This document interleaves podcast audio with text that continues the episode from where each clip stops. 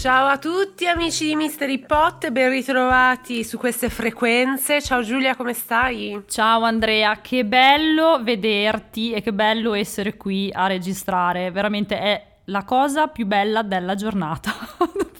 Mi spiace che noi iniziamo sempre il podcast con questa positività, veramente, io lo so che ci ascoltate proprio per questo motivo, però veramente oggi Andrea sei la prima faccia amica che vedo, giuro. Questo è vero, però sì no, questo... Allora, perché diciamoci la verità, perché sennò veramente sembra che una, riferita a me e a Giulia, fanno chissà che cosa queste une. Allora, abbiamo tutte e due lavori dove diciamo che gli sbattimenti sono tanti e secondo me il nostro lavoro, che ha un nome, cioè specifico, però si può riassumere sotto un termine ombrello, siamo persone che risolvono problemi in generale, cioè una continua risoluzione di problemi che... esatto. Sì, e quindi siamo sempre nervose per questo, perché c'è sempre qualche cetriolo, citando la buona Giulia, che spunta. Cetrioli volanti, come se piovessero.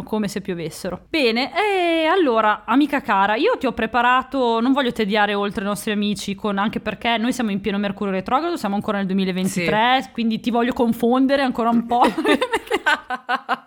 E invece il 2024 per voi è iniziato, quindi vabbè, chissà che cosa sarà successo, non so se lo voglio sapere. Comunque noi siamo in pieno Mercurio retrogrado, quindi non voglio sfidarlo, quindi inizierei. Sì, prima che perdiamo la registrazione, si blocca il computer, esplode il telefono. Quindi... Esatto, cogliamo l'occasione che sta funzionando tutto e partiamo. Ti farò anche un piccolo scherzetto stasera. Oh, che bello! Eh già. Infatti io ti parlerò del signor Ippol Léon Denizard Rivail. Allora faccio una premessa, siamo in Francia quindi non azzeccherò mezza pronuncia e non sono neanche certa che il tizio si chiami veramente così, cioè nel senso si chiama così, però ecco, ho cercato la pronuncia, sembra che si dica Rivail, ok? Poi dopo capirai perché non so la pronuncia, si capirà tipo a metà episodio. Ah, ok. Comunque ha un nome talmente lungo che meriterebbe una puntata solo per il nome, perché è lunghissimo questo nome, ok? Poi vedrai che il nome lungo corrisponde anche ai migliaia di interessi che quest'uomo ha e secondo me se la gioca con il buon De Sangro. Secondo me che se bello. La giocano, infatti adesso ti racconterò. Allora intanto ti dico che è bilancia perché è nato il 3 ottobre del 1804, quindi tu già non lo capisci, cioè così. No. Partiamo non malissimo. Ci saremmo mai capiti. Allora in più è anche un avvocato, o meglio nasce in una famiglia di famosi avvocati, quindi lui bilancia, avvocati, insomma è perfetto. Ma è come Simon and the Stars, che nasce avvocato e poi finisce astrologo, cioè così. Ah, ma sai che io non la sapevo questa cosa, non sapevo che sì. Il buon Simon, che tra l'altro salutiamo, ciao Simon, non lo sapevo che veniva da... Sì. Beh, allora ha ancora di più la mia stima, devo dire. Sì, perché dai, se parliamo di rotture di palle a causa della gente, penso che fare l'avvocato sia il lavoro che più ti tira scemo, uno dei più, sì, ecco, uno dei dei lavori più, ecco, da quel punto di vista lì, quindi il buon Simon ha detto mollo tutto e faccio l'astrologia, lo apprezzo tantissimo e lo capisco perché forse probabilmente sarà anche la mia fine. Comunque torniamo al nostro amico Rivail. Allora cosa fa Rivail?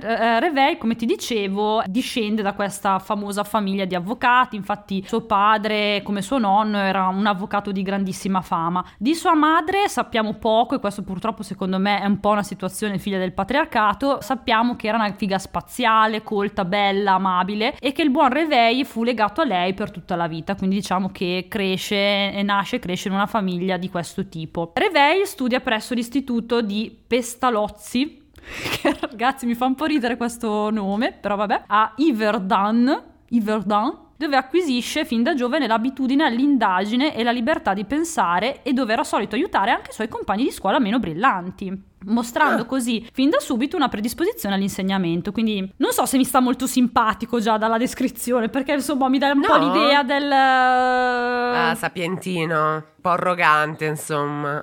Non lo so se c'è dell'arroganza, però io un po' me lo immagino che arriva no, non si fa così, no. Sheldon nella sua versione ecco, minuscola. Brava Sheldon, ecco me lo sono immaginato un po' così. Vabbè, comunque lui termina gli studi a Yverdon, torna a Lione nel 1800 1824 con l'intenzione di dedicarsi alla legge, quindi pensa anche lui di continuare la tradizione familiare, ma poi cambia idea e decide di trasferirsi a Parigi, dove inizia a fare il traduttore di alcuni libri dal tedesco al francese o dal francese al tedesco, qui non ho capito bene, cioè qui la traduzione dall'inglese per me era un po' vaga, comunque diciamo che si mette a fare il traduttore. Nel 1828 ha un'illuminazione e decide di intraprendere la carriera di insegnante, e lui cosa fa? Invece di fare il classico concorso pubblico, che non so se in Francia nel 1800 c'era, esatto. Però lui fa una cosa molto più intelligente, si compra una scuola. Io mi compro la scuola. Vabbè, sì, giusto, beh, ancora meglio, certo. E faccio quello che voglio io. No, vabbè, allora lui si compra questa scuola per fare l'insegnante, ma pare tra l'altro che lui fosse veramente molto portato per fare questo mestiere, cioè che fosse veramente anche un bravo insegnante. Addirittura nel 1830 affitta a sue spese una grande sala in Rue de Sèvres e vi inaugurò corsi di conferenze gratuite su chimica, fisica, anatomia, astronomia. E queste lezioni, condotte da lui per un periodo di 10 anni, ebbero anche un grande successo, attirando tantissime persone che andavano lì per proprio ascoltarlo. E in più lui scrisse anche tantissimi libri, tantissime opere educative, dove lui proponeva un metodo di miglioramento dell'istruzione pubblica. Ah, pure? Lui era proprio dentro queste cose, poi ne sapeva pacchi, un po' come De Sangro, si intendeva un po' di tutto e tutti andavano ad ascoltarlo, quindi era veramente un gran fico, era veramente una persona molto colta. In più lui era anche membro di diverse società scientifiche, perché figurati, trova il tempo anche per fare quello. Cioè io vedo queste persone nel 1800 quanto tempo aveva, probabilmente era dilatato il tempo nel 1800. Cioè... avevano giornate più lunghe sicuramente, dai, se no non si spiega perché. Sì, è per forza quella la spiegazione. Infatti lui era membro della Royal Society di Arra, che nel 1831 gli conferì un premio d'onore, così, giusto così, per gradire, e fu segretario per diversi anni della Società Frenologica di Parigi e partecipò attivamente agli lavori della Società del Magnetismo, dedicando molto tempo all'indagine pratica del sonnambulismo, della trance, della chiaroveggenza e degli altri fenomeni legati all'azione del mesmerismo. Quindi qui cominciamo a vedere che piano piano i suoi interessi iniziano a spostarsi verso qualcosa di un po' più esoterico, cosa che secondo me in quegli anni era anche, non dico che era naturale, però secondo me la divisione era un po' meno netta, ecco. E soprattutto perché lui la vive, secondo me, proprio come lui era un grande ricercatore, era interessato a tantissime cose, quindi secondo me inizia a interessarsi anche di esoterismo un po' anche per questo, un po' per esplorare nuove frontiere, nuove cose da studiare, no? Infatti la svolta si ha intorno al 1850, quando per tutta Europa iniziano a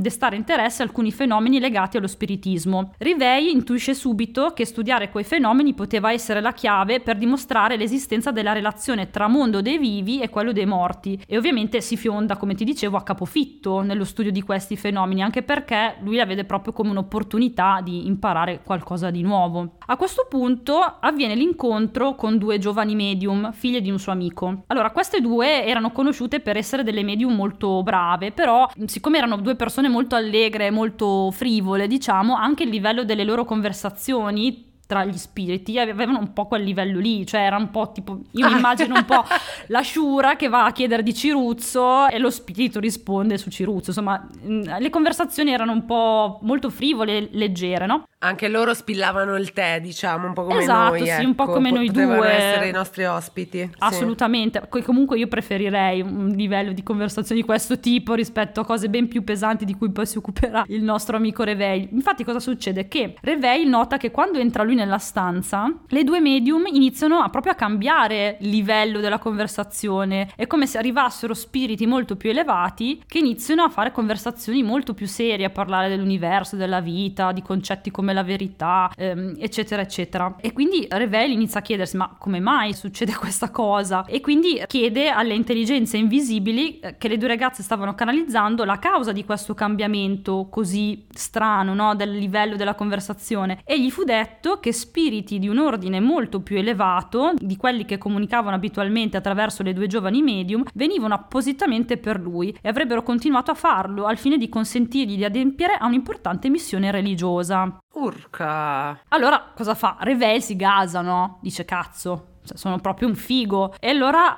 gasato da questa risposta, chiede alle giovani medium di prestarsi per 2 sere a settimana affinché lui potesse continuare a fare domande circa la vita e l'universo e raccogliere le risposte. Parliamone, cioè com'è andata la cosa? No, però io mercoledì c'ho Pilates, cioè che palle. Dire. Sì, no, scusate, possiamo allineare le agende? Mi metti un calendar, per favore? Grazie. Ma pensa che casino, che non c'era neanche Google Calendar, non c'erano i cellulari, cioè questi dovevano accordarsi proprio bene. E tieni presente, tra l'altro, che queste conversazioni durano per 2 anni, ok? Quindi lui per 2 anni va a casa di queste signorine e si fa dire le cose dagli spiriti più elevati. In questi 2 anni, infatti, lui raccoglie talmente tante informazioni che lui stesso dichiara: le mie conversazioni con le intelligenze invisibili hanno completamente rivoluzionato le mie idee e convinzioni. Le istruzioni così trasmesse costituiscono una teoria del tutto nuova sulla vita umana, sul dovere e sul destino, che mi sembra perfettamente razionale e coerente, mirabilmente lucida e consolante, e intensamente interessante. Ho in mente di pubblicare queste conversazioni in un libro. Mi sembra che ciò che mi interessa così profondamente potrebbe molto probabilmente interessare anche agli altri. Ovviamente questa intuizione di scrivere un libro, e forse stai già capendo dove voglio arrivare, verrà anche confermata dai suoi interlocutori invisibili, no? Dicendogli che era proprio per questo motivo che loro si erano palesati a lui, non per tenere per sé tutta la conoscenza, ma per divulgarla il più possibile. Allora, cioè praticamente gli ordinano di fare sto libro e sembra che loro stessi, cioè gli spiriti, abbiano detto testuali parole al nostro Rivail: al libro in cui incorporerai le nostre istruzioni darai, in quanto nostro lavoro più che tuo, qui già cominciamo con i diritti d'autore, no? Sì. Il titolo di Le livre des esprits, ovvero il libro degli spiriti, e lo pubblicherai non sotto il tuo nome, ma con lo pseudonimo di Allan Kardec. Già. Conserva il tuo nome di Rivail per i tuoi libri già pubblicati, ma prendi e conserva il nome che ti abbiamo appena dato per il libro che stai per pubblicare, per nostro ordine e in generale per tutto il lavoro che dovrai fare nell'adempimento della missione che, come ti abbiamo già detto, ti è stata affidata dalla provvidenza e che si aprirà gradualmente davanti a te mentre procederai in essa sotto la nostra guida. Cazzarola. Quindi finora, ragazzi, vi ho parlato di Allan Kardec, il celeberrimo. Che scherzone! Ce l'hai proprio fatta, Giulia! Che brighella! Allora, però scusami, allora questi spiriti sono anche un po' paraculi, nel senso, perché gli hanno detto tutti i libri che hai già scritto, tieniti il nome Rivail, perché metti che va male con Allan Kardec, sei a posto. Quindi vedi, ne sapevano veramente a pacchi sti spiriti intelligenti. Non si assumevano però nessuna responsabilità, ecco. Certo che no. Manco a dirtelo, lo sappiamo tutti, il libro degli spiriti di Allan Kardec è, penso, il libro più famoso, e se non penso il primo scritto con tutte le varie cose che riguardano lo spiritismo, e penso che sia anche proprio un caposaldo, no, della dottrina. Quello sicuramente no, non so dirti se è stato il primo e prime, questo no, sulla linea temporale non sono sicura, non azzardo, però sicuramente è un caposaldo, sì, dai, lo possiamo dire. Sì, non azzardo nemmeno io, perché ovviamente sono sempre ignorante, però mi ricordo che quando ho iniziato ad avvicinarmi a questo mondo, le prime cose che mi consigliavano di leggere erano proprio i libri di Allan Kardec, poi lo conoscete sicuramente tutti. Poco dopo la sua pubblicazione, cioè del libro degli spiriti, fonda la Società Parigina di Studi Psicologici, di cui fu presidente fino alla sua morte, e che si riuniva ogni venerdì sera a casa sua allo scopo di ottenere dagli spiriti, attraverso medium di scrittura, informazioni utili a spiegare l'universo che ci circonda. Quindi comunque lui, anche dopo aver fatto questo libro, continua le sue ricerche. Poi tra l'altro accade una cosa ancora più figa, cioè ovvero che nascono associazioni simili in tutto il mondo, e tutte che scrivono ed inviano a Kardec le comunicazioni più significative che sono arrivate dagli spiriti. Quindi dai materiali così forniti da ogni parte del globo, Kardec amplia e completa il libro degli spiriti, la cui ristampa del 1857 è diventata il testo fondamentale della scuola di filosofia spiritista. Quindi diciamo che ha una visione globale. Per dire, se paradossalmente i spiriti hanno anche loro tendenze diverse in base al posto, diciamo, cioè c'è proprio un ventaglio di possibili, cioè di... Beh, no, dai, carino. Sì, la cosa figa è stata che da dovunque arrivassero queste intuizioni, Kardec nota che comunque avevano un filo logico, avevano un senso tra di loro, anche se arrivavano da medium che tra di loro non si conoscevano, che avevano un'estrazione sociale diversa, da paesi diversi. Lui nota che ci sono delle cose in comune comunque. Poi immaginati che comunque nel 1800 non c'erano i social, quindi non erano informazioni che uno poteva rubare da qualcuno, cioè insomma lui fa proprio questa attività di ricerca, mette tutto insieme e integra al libro che ha già fatto e lo pubblica nella sua versione, diciamo, definitiva. Adesso ti dico anche quali sono i punti salienti che troviamo in questo libro che riguardano proprio la dottrina spiritista. Allora, intanto c'è l'introduzione chiaramente alla dottrina spiritista, in cui Kardec presenta la dottrina come un sistema di pensiero basato sulla comunicazione con gli spiriti attraverso i medium, e fin qui è chiarissimo. 2. Gli spiriti e i diversi ordini. Cosa fa? Classifica gli spiriti in diverse categorie, cosa che prima non era mai stata fatta, tra cui appunto spiriti superiori, buoni, imperfetti, inferiori, e in base al loro livello di evoluzione e moralità lui li suddivide, che è quello che sappiamo tutt'oggi, insomma, che ci sono spiriti un po' più elevati, altri un po' meno, che sono magari un po' più tormentati. Poi descrive le leggi morali. Infatti Kardec presenta le leggi morali che governano l'universo, sottolineando l'importanza della giustizia, dell'amore e della carità. Poi dice qualcosa anche riguardo al mondo spirituale. Descrive il mondo spirituale come un luogo in cui gli spiriti evolvono e progrediscono attraverso varie esperienze e lezioni. Quindi qui abbiamo già un accenno di Nossolar, che era quello che dicevo nella puntata 2 puntate fa. Che vabbè, mi rincuora però, perché finché tutti dicono la stessa cosa io mi sento tranquilla. Esatto, io infatti lo dico proprio per tranquillizzarvi. Parla anche della reincarnazione, infatti affronta il concetto della reincarnazione come un processo attraverso il quale gli spiriti si reincarnano più volte per progredire spiritualmente. Poi parla dello scopo della vita umana, discute il motivo per cui gli spiriti scelgono di incarnarsi sulla terra, sottolineando l'apprendimento e la purificazione come obiettivi principali, quindi comunque tutte cose che tornano in quello che abbiamo sempre detto. Inserisce anche interviste con gli spiriti, ovvero Kardec riporta le risposte ricevute. Cioè mi fa troppo ridere questa cosa. Scusi, lei quindi dov'era in quel tal giorno, tal ora? Ma lei è team Pandoro, team Panettone?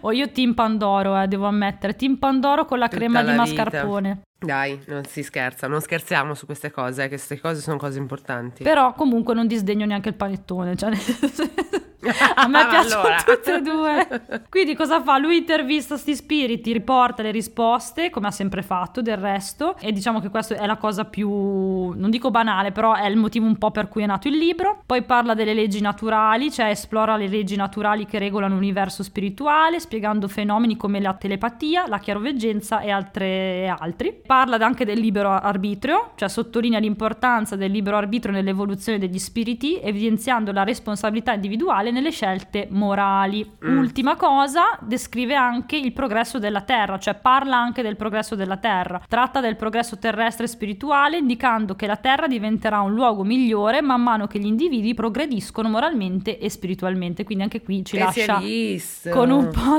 di speranza. Ah, perché tu dici che deve ancora succedere. Sì, assolutamente. Cioè questa cosa tra l'altro è una cosa di cui parlano in tanti, che dicono che stiamo entrando addirittura nella quinta dimensione, non so se ci siamo già entrati, o comunque l'obiettivo è quello, insomma. Io ci spero, secondo me non saremo vive quando accadrà, però vabbè, o meglio, non saremo vive in questa vita, saremo vive in un'altra vita. Che brava, grazie, sì, è vero. Ovviamente il nostro Allan Kardec scrive altri 4 libri importantissimi che chiunque si avvicina a questa cosa deve avere in libreria. Sono il Libro dei Medium, che è un trattato pratico sulla medianità e vocazioni, il Vangelo spiegato dagli spiriti, che mi fa un po' ridere, un'esposizione della moralità dal punto di vista spiritista, poi il Cielo e Inferno, una difesa della giustizia del governo divino sulla razza umana, e Genesi, dove mostra la concordanza della teoria spiritista con le scoperte della scienza moderna, che questo secondo me, io non l'ho letto, però no, neanche io, però deve essere carino, deve essere interessante. Però una cosa importante da notare per il nostro Allan Kardec, che lui non era un medium, quindi era costretto ad avvalersi della medianità degli altri per ottenere le comunicazioni dagli spiriti.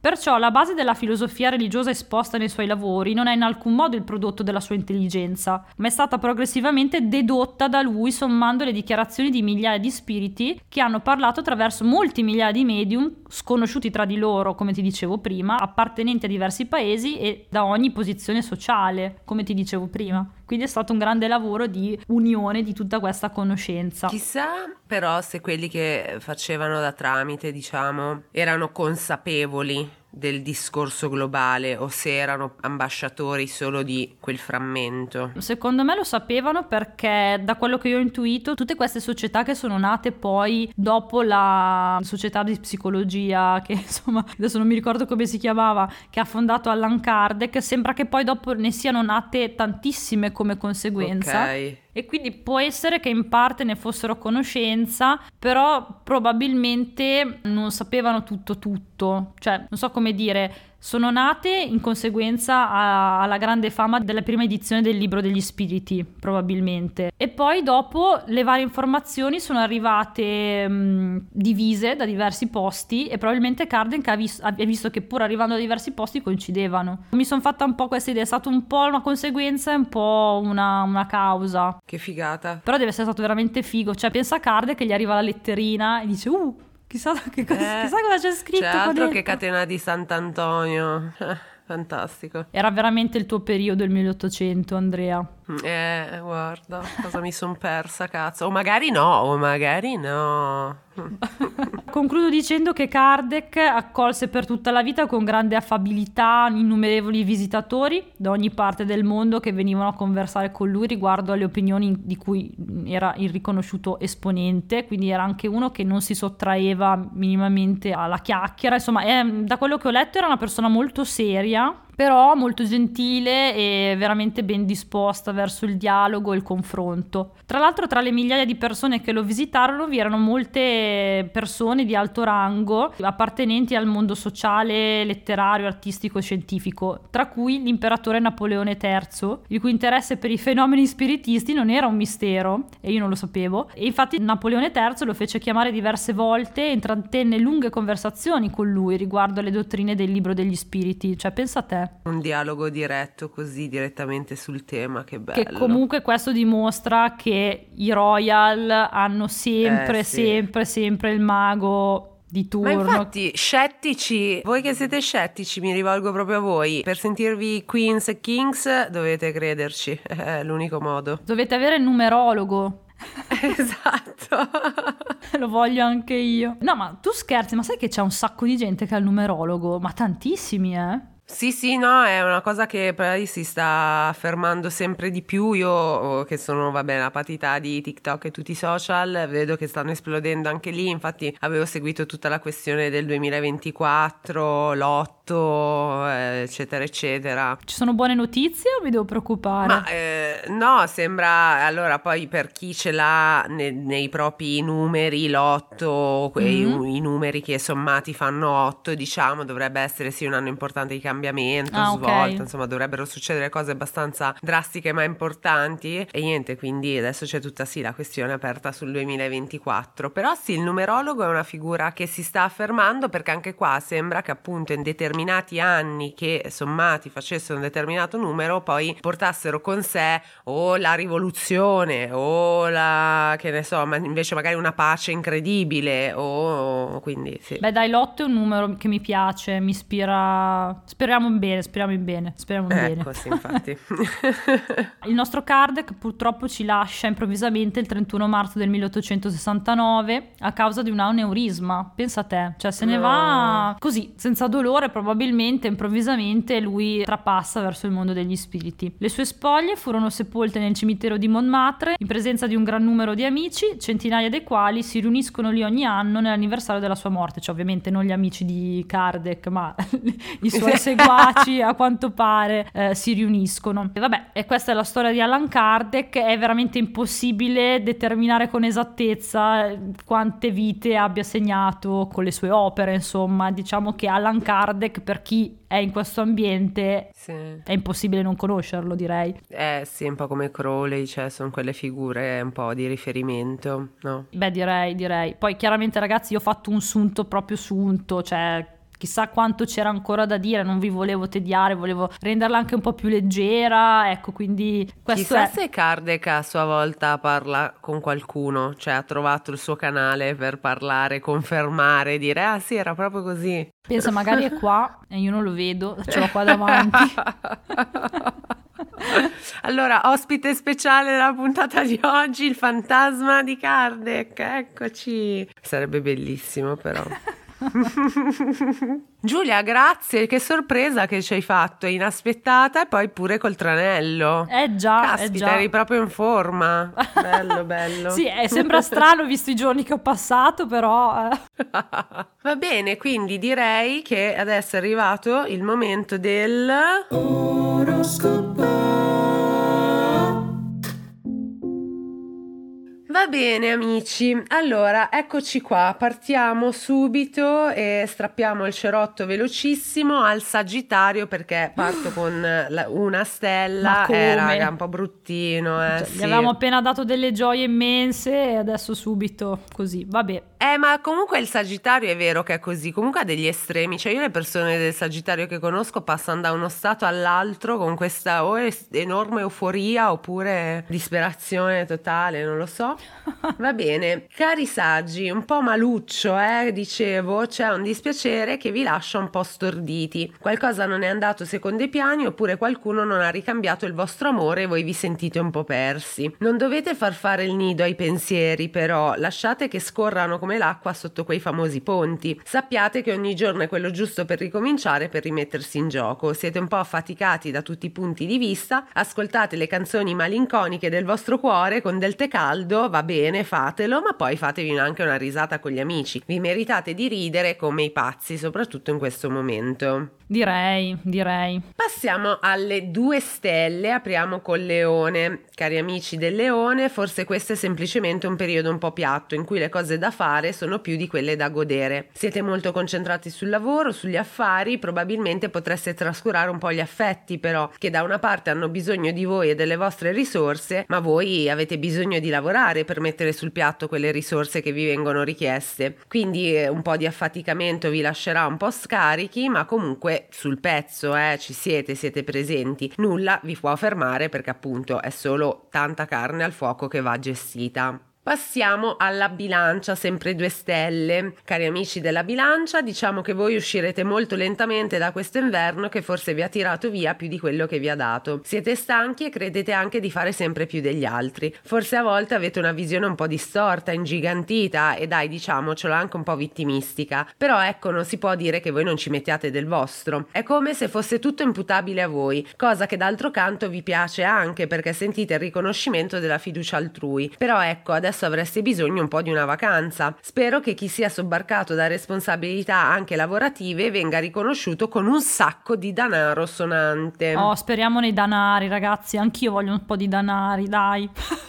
Anche io voglio un po' di danari. Dai, sono ascendente Bilancia, quindi speriamo, dai, un pochino. Dai, ma cacchio, te lo auguro veramente. Ma scusami, ti interrompo un attimo, ma tu cosa fai per avere più soldi durante l'anno? Qual è il rito che fai durante il Capodanno per... Cioè, alle lenticchie ci crediamo, alle lenticchie, no? No. Basta. Allora, io per avere... Adesso lo dichiaro però apertamente, Cioè, poi chi ci vuole credere ci crede. Io vi giuro che quando ho bisogno di qualche soldino extra, tipo questo mese che stiamo vivendo, e magari voglio fare delle letture in più o mettere qualcos'altro in saccoccia, io faccio il rituale della candela verde e io vi assicuro che non è mai capitato che non funzionasse. Cioè, non può non funzionare. Beh, quindi ragazzi, prendete appunti, forza. Prendete appunti, è facilissimo perché funziona con quello che avete in casa, salvo per la candela verde che dovrete comprare. Allora, prendete un piatto e lo usate come una banca, nel senso che ci togliete i soldi, mettete centesimi, 1 euro, 2 euro, poi 5 euro, poi mettete, togliete, lo usate proprio come una banca. E ovviamente è meglio più mettete, cioè nel senso certo. Il simbolismo è quello anche di mettere, quindi non togliete più di quello che mettete, ecco. Poi in mezzo a questo piatto pieno di soldini mettete una candela verde e l'accendete e basta, e la lasciate andare da sola e io vi assicuro che qualcosa poi entra. Ovvio, non parliamo di milioni, però... Ma prima bisogna bruciare la candela e poi dopo usare il piatto come banca? Io lo uso costantemente, cioè io lascio lì il piatto coi soldi. Tolgo, metto, tolgo, metto, e poi quando mi ricordo l'accendo, quando proprio ne ho bisogno l'accendo più giorni di seguito, ecco. Perfetto, diciamo così. Perfetto, grazie Andrea per questo tip. Figuratevi, ma va bene, guarda, volentieri, finché posso. Passiamo al segno dello Scorpione, che ha 2,5 stelle, perché infatti non è che le cose vadano male, cari amici dello Scorpione, è che vi sembra sempre un po' di dover ripartire ogni volta da capo. Voi avete l'intenzione e la voglia e l'energia, ed è giusto che vi mettiate sempre in gioco, però ecco, a volte fate da studenti quando in realtà potreste fare tranquillamente da professori. C'è della magia in voi che deve essere però sfruttata al massimo e che può veramente portare valore a voi stessi e alle persone intorno a voi, ma ci dovete credere voi più degli altri e prima degli altri, lo dovete manifestare di più, dovete proprio brillare di più, perché è vero, c'è anche lo Scorpione, sono sempre preparati, ma spesso io li trovo un po' chiusi. Invece vi dovreste proprio buttare di più anche rispetto all'universo, cioè voi sapete di meritare, mettetevi nell'ottica di meritare, non certo di essere sempre voi in difetto, perché siete svegli e veramente potete osare di più, quindi lanciatevi. Passiamo al gruppo delle 3 stelle, capitanati da noi amica l'Ariete. Cari amici dell'Ariete, è un mese che dovrebbe suggellare diversi aspetti tutti positivi, dall'amore al lavoro. Ma allora come mai non siamo in vetta? Perché la nostra capacità di scindere e scegliere sarà la base della possibilità del successo. Possiamo innamorarci, ma se poi scegliamo l'ennesimo ciruzzo criminale vuol dire che forse c'è qualcosa di sbagliato in noi. Possiamo scegliere il lavoro più bello del mondo, ma se poi non ci impegniamo è inutile sperare di vedere prospettive rosee. Diciamo che siamo intelligenti, ma dobbiamo anche applicarci questa volta per raggiungere delle soddisfazioni che potrebbero veramente fare la differenza. Cerchiamo di fare del nostro meglio con quello che abbiamo, però ecco, tutto dipende veramente da noi in questo caso. E te pareva. Ecco, infatti. Passiamo ai nostri amici altrettanto cornutelli, in senso figurato ovviamente, del Toro. Cari amici del Toro, devo dire che sembra esserci una buona ripresa per il lavoro, soprattutto per quelli di voi che lavorano in sinergia con altre persone. Forse troverete il motivo giusto, forse i referenti giusti, o semplicemente magari sarete cambiati voi nel frattempo, quindi alcune cose sembrano essere ora più facili rispetto a qualche mese fa. Anche il rapporto con gli amici e le persone intorno a voi ne giova, mostrandovi la fedeltà delle persone che a voi care, che vi aiutano e vi danno il loro sostegno. Quindi ecco, dai amici del Toro, sento che c'è un po' di ripresa, mi raccomando. Bene, piccoli passi ma sempre in avanti. Passiamo alla Vergine. Cari amici della Vergine, nonostante l'anticompleanno voi avete voglia di creare qualcosa di unico e di super sexy. Per chi vuole nuovi membri in famiglia si stanno creando spazi in più come per magia. Siete molto più consapevoli adesso, ma forse potreste abbandonare un po' della vostra rigidità a favore di una realtà più morbida e accogliente. Questo vi avvicinerà a persone in sintonia con voi che potrebbero far parte di ricordi molto preziosi. Chi ha hobby o lavori legati all'artigianato può vivere un momento florido. Spero anche che vi sentiate più belli e più affascinanti. Il concetto è fake it till you make it, lo sappiamo. Insomma, che è così. Chiudiamo il gruppo delle 3 stelle con gli amici del Capricorno. Cari Capricorno, dopo tutti i festeggiamenti è il momento di tornare in bolla e di ridarsi un contegno. Qualcuno potrebbe aver esagerato un pochino con i bicchierini e con le sconcerie, e adesso è davvero il tempo di un po' di detox. Quindi moderatevi, mangiate bene, idratatevi e cercate di tornare a un rapporto più autentico ed emotivo con gli altri, che è molto importante, dai, non possiamo dir di no. Una figura femminile potrebbe rivelarsi davvero preziosa e vi potrebbe aiutare a darvi un tono, visto che sembrate usciti da un rave. Quindi poi voi siete sempre sul pezzo, però mi raccomando, sempre diplomatica, Andrea, comunque sempre diplomatica. Tocca sempre piano. Passiamo al gruppo delle 4 stelle. Gemelli. Cari amici dei Gemelli, aprite voi le 4 stelle. C'è una voglia importante di mettere in campo tutte le vostre capacità più sexy, che sono la fascinazione, il gioco della seduzione mentale, ma anche semplicemente mettere in campo nuove idee e basta. Forse chi ha un hobby potrebbe trasformarlo pian piano in un lavoro. Chi ha dei piani per nuove sfide lavorative avrà una carica molto favorita che potrebbe portare idee davvero geniali e un entusiasmo papabile. Mi raccomando, non sprecate le energie di questi giorni che potrebbero essere davvero il preludio di qualcosa di molto divertente. Chi usa Tinder non saprà a chi dare i resti, ecco. Poi Cancro, 4 stelle sempre. Cari amici del Cancro, vi voglio motivare dicendovi che finalmente i vostri sforzi saranno ripagati e ricompensati. Chi è vicino a voi vi apprezza e ve lo fa sapere apertamente, facendo anche leva su quanto sappiate rendervi indispensabili. Che dire allora? Che sia umore o lavoro, qualcuno ha finalmente il coraggio, il tempo di farvi avere quello che meritate, per il quale avete fatto il massimo anche se prima non sembrava bastare. Sul lavoro qualcuno potrebbe ricevere incarichi più importanti o più responsabilità, magari un incentivo. Se c'è da bere, noi ci siamo. Poi arriviamo al duo delle 5 stelle, i primi sono i pesci. Cari pesci, è un buon momento soprattutto per quanto riguarda le questioni di cuore. Che sia il lavoro dei sogni o la storia del secolo, diciamo che è un buon momento per mettere mano a un flusso che vi coinvolge fin dentro nelle viscere. Qualcuno potrebbe volere fare passi più concreti nella coppia, creare un nucleo ufficiale o semplicemente seguire quel sogno e aprire il famoso ciringhito sulla spiaggia. Oh. Ma che bello, ma io spero che ogni tanto qualcuno lo faccia davvero, comunque, sì, di quelli che lo dicono. Il vostro bimbo interiore, unito alla vostra maturità emotiva e alla vostra creatività, vi portano a fare dei passi anche inaspettati. Che emozione, quindi bravi. Chiudiamo con l'Acquario, che non era mica 5 stelle anche l'altra volta?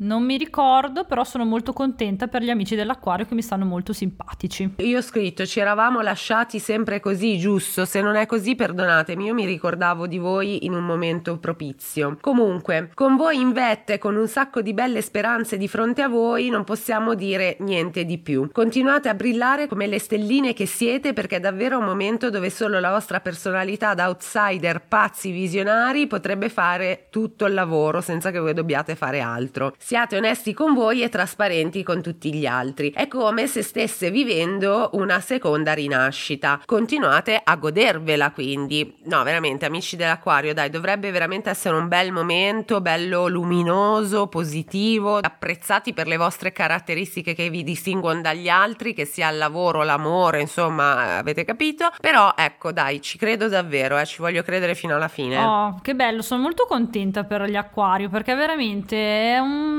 assegno che è stato veramente trattato male ultimamente, non da noi, cioè in generale, e quindi sono veramente contenta perché a me piacciono gli Acquari, li trovo persone positive, poi matte al punto giusto, quindi dai, forza Acquario, dai. È vero, gli Acquari sono molto interessanti perché sono matti veri, ma cioè sono caotici ma buoni, non sempre, sì, vero, però dai, no, anche a me, io li apprezzo, sono proprio particolari e danno sempre quel qualcosina in più, quindi bravi, dai, vi vogliamo proprio caricare a paletta stavolta. Dai, forza. Ma Andrea, vogliamo concludere questa puntata con un ciruzzo? Che dici? Allora, ne abbiamo qualcuno, vediamo. Parto dal primo. Ho una cotta per un ciruzzo scorpione di 10 anni più vecchio. Io Acquario. Meglio rimanere amici? Chiedono. Scorpione Acquario? Cazzarola, Scorpione Acquario...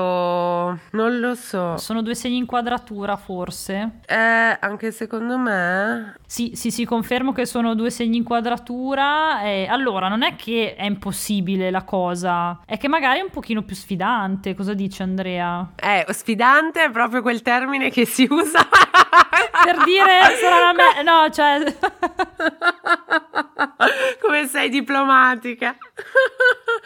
Allora sì, sono una coppia molto strana in realtà, perché lo Scorpione è molto introverso, da poca confidenza, è molto selettivo, invece l'Acquario di contro è in cacciarone, parla con tutti, è sempre aperto a fare qualsiasi cosa, più le cose sono strane più sì, wow, facciamolo, quindi hanno proprio due tendenze che sono completamente diverse, che poi magari sono quelle diversità che hanno il loro fascino e quindi poi insieme si uniscono, non lo so, però dai, sì, sfidante proprio perché per me hanno due nature completamente diverse. Sì, forse si potrebbero trovare il link che potrebbero avere in comune è la voglia di andare lontano, di fare qualcosa di diverso, perché sono 2 segni che si annoiano, sì, facilmente, quindi forse quello potrebbe essere un appiglio, però tendenzialmente non sono 2 segni che andrebbero insieme, ecco. Poi ragazzi, adesso poi so che arriverà quella, ma io sono Acquario, lui Scorpione, siamo insieme da 50 anni, vabbè, succede perché probabilmente avete un tema natale morale favorevole. Poi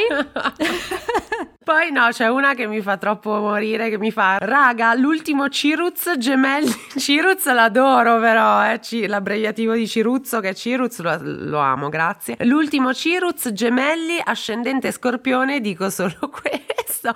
Beh, se quello era sfidante, questo che aggettivo vogliamo usare? Beh, secondo me è un po' come il sagittario ascendente gemelli, cioè uno che non lo becchi neanche morto, cioè questo va, è libero. Uno scorpione ascendente gemelli, sì, cioè va. È un nomade, poi è anche un po' convinto di aver sempre ragione, perché cioè, è tutto un lavoro di testa tra i gemelli e lo scorpione, che anche lo scorpione va spesso in overthinking, così diciamo che porca miseria, cioè anche un po' pesante, potrebbe diventare addirittura un po' pesante volendo, e un po' permalosino anche, quindi diciamo sfidante alla seconda, dai.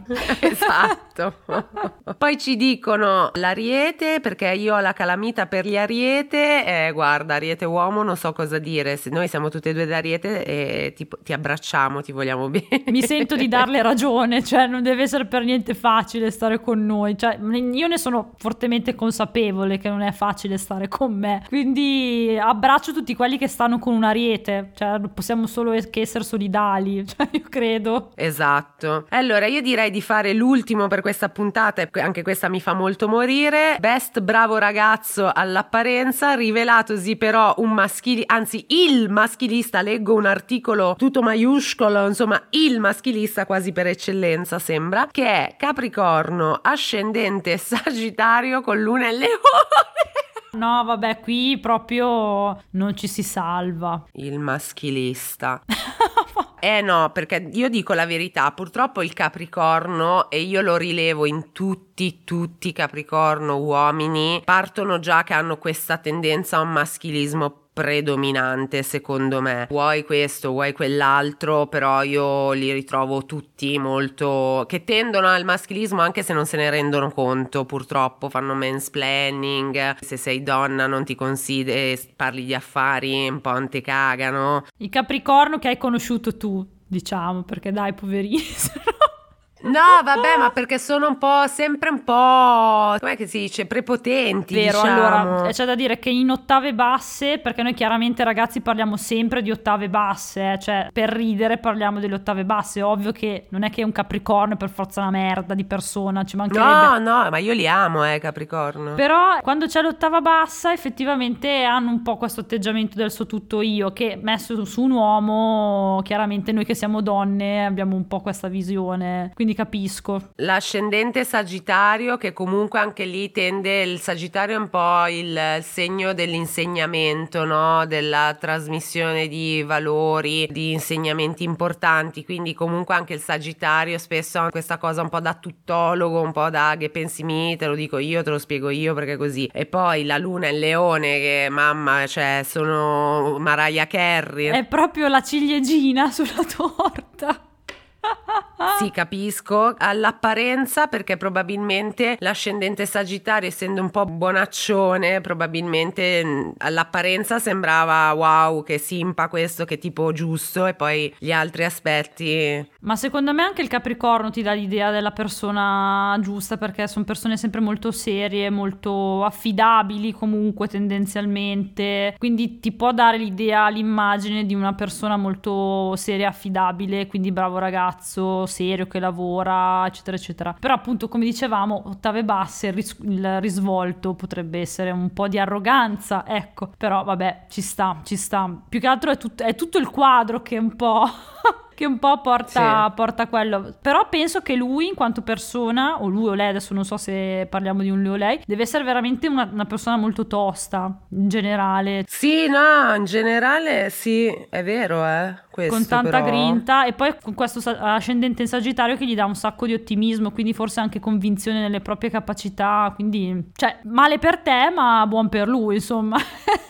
È vero, è proprio il tipico caso di male per te ma buon per se stesso, è vero, questo lo possiamo dire. Sì, è vero, sono d'accordo. Comunque sì, scusate, no, prima di fare incidenti diplomatici orrendi. Allora, io adoro il segno del Capricorno perché è vero che ha questo affare un pochettino arrogante, che però a me piacciono però le persone arroganti quando se lo possono permettere, cioè se tu sei arrogante ma te lo puoi permettere, per me è anche il tuo fascino, diciamo così. E spesso però il Capricorno se lo può permettere, perché? Perché è il segno proprio della costanza, del successo, del sacrificio. Il Capricorno farebbe qualsiasi cosa, nel senso in termini di sacrificio, di passione, per raggiungere il loro obiettivo, e io li invidio moltissimo, perché il sacro dono della costanza secondo me è quello che nella vita di tutti i giorni fa la differenza, cioè il talento da solo non basta, gli agganci giusti da soli non bastano, la simpatia da sola non basta, quello che fa la differenza è proprio la costanza, e vero. Il Capricorno ne è l'emblema, ecco, sì. Assolutamente.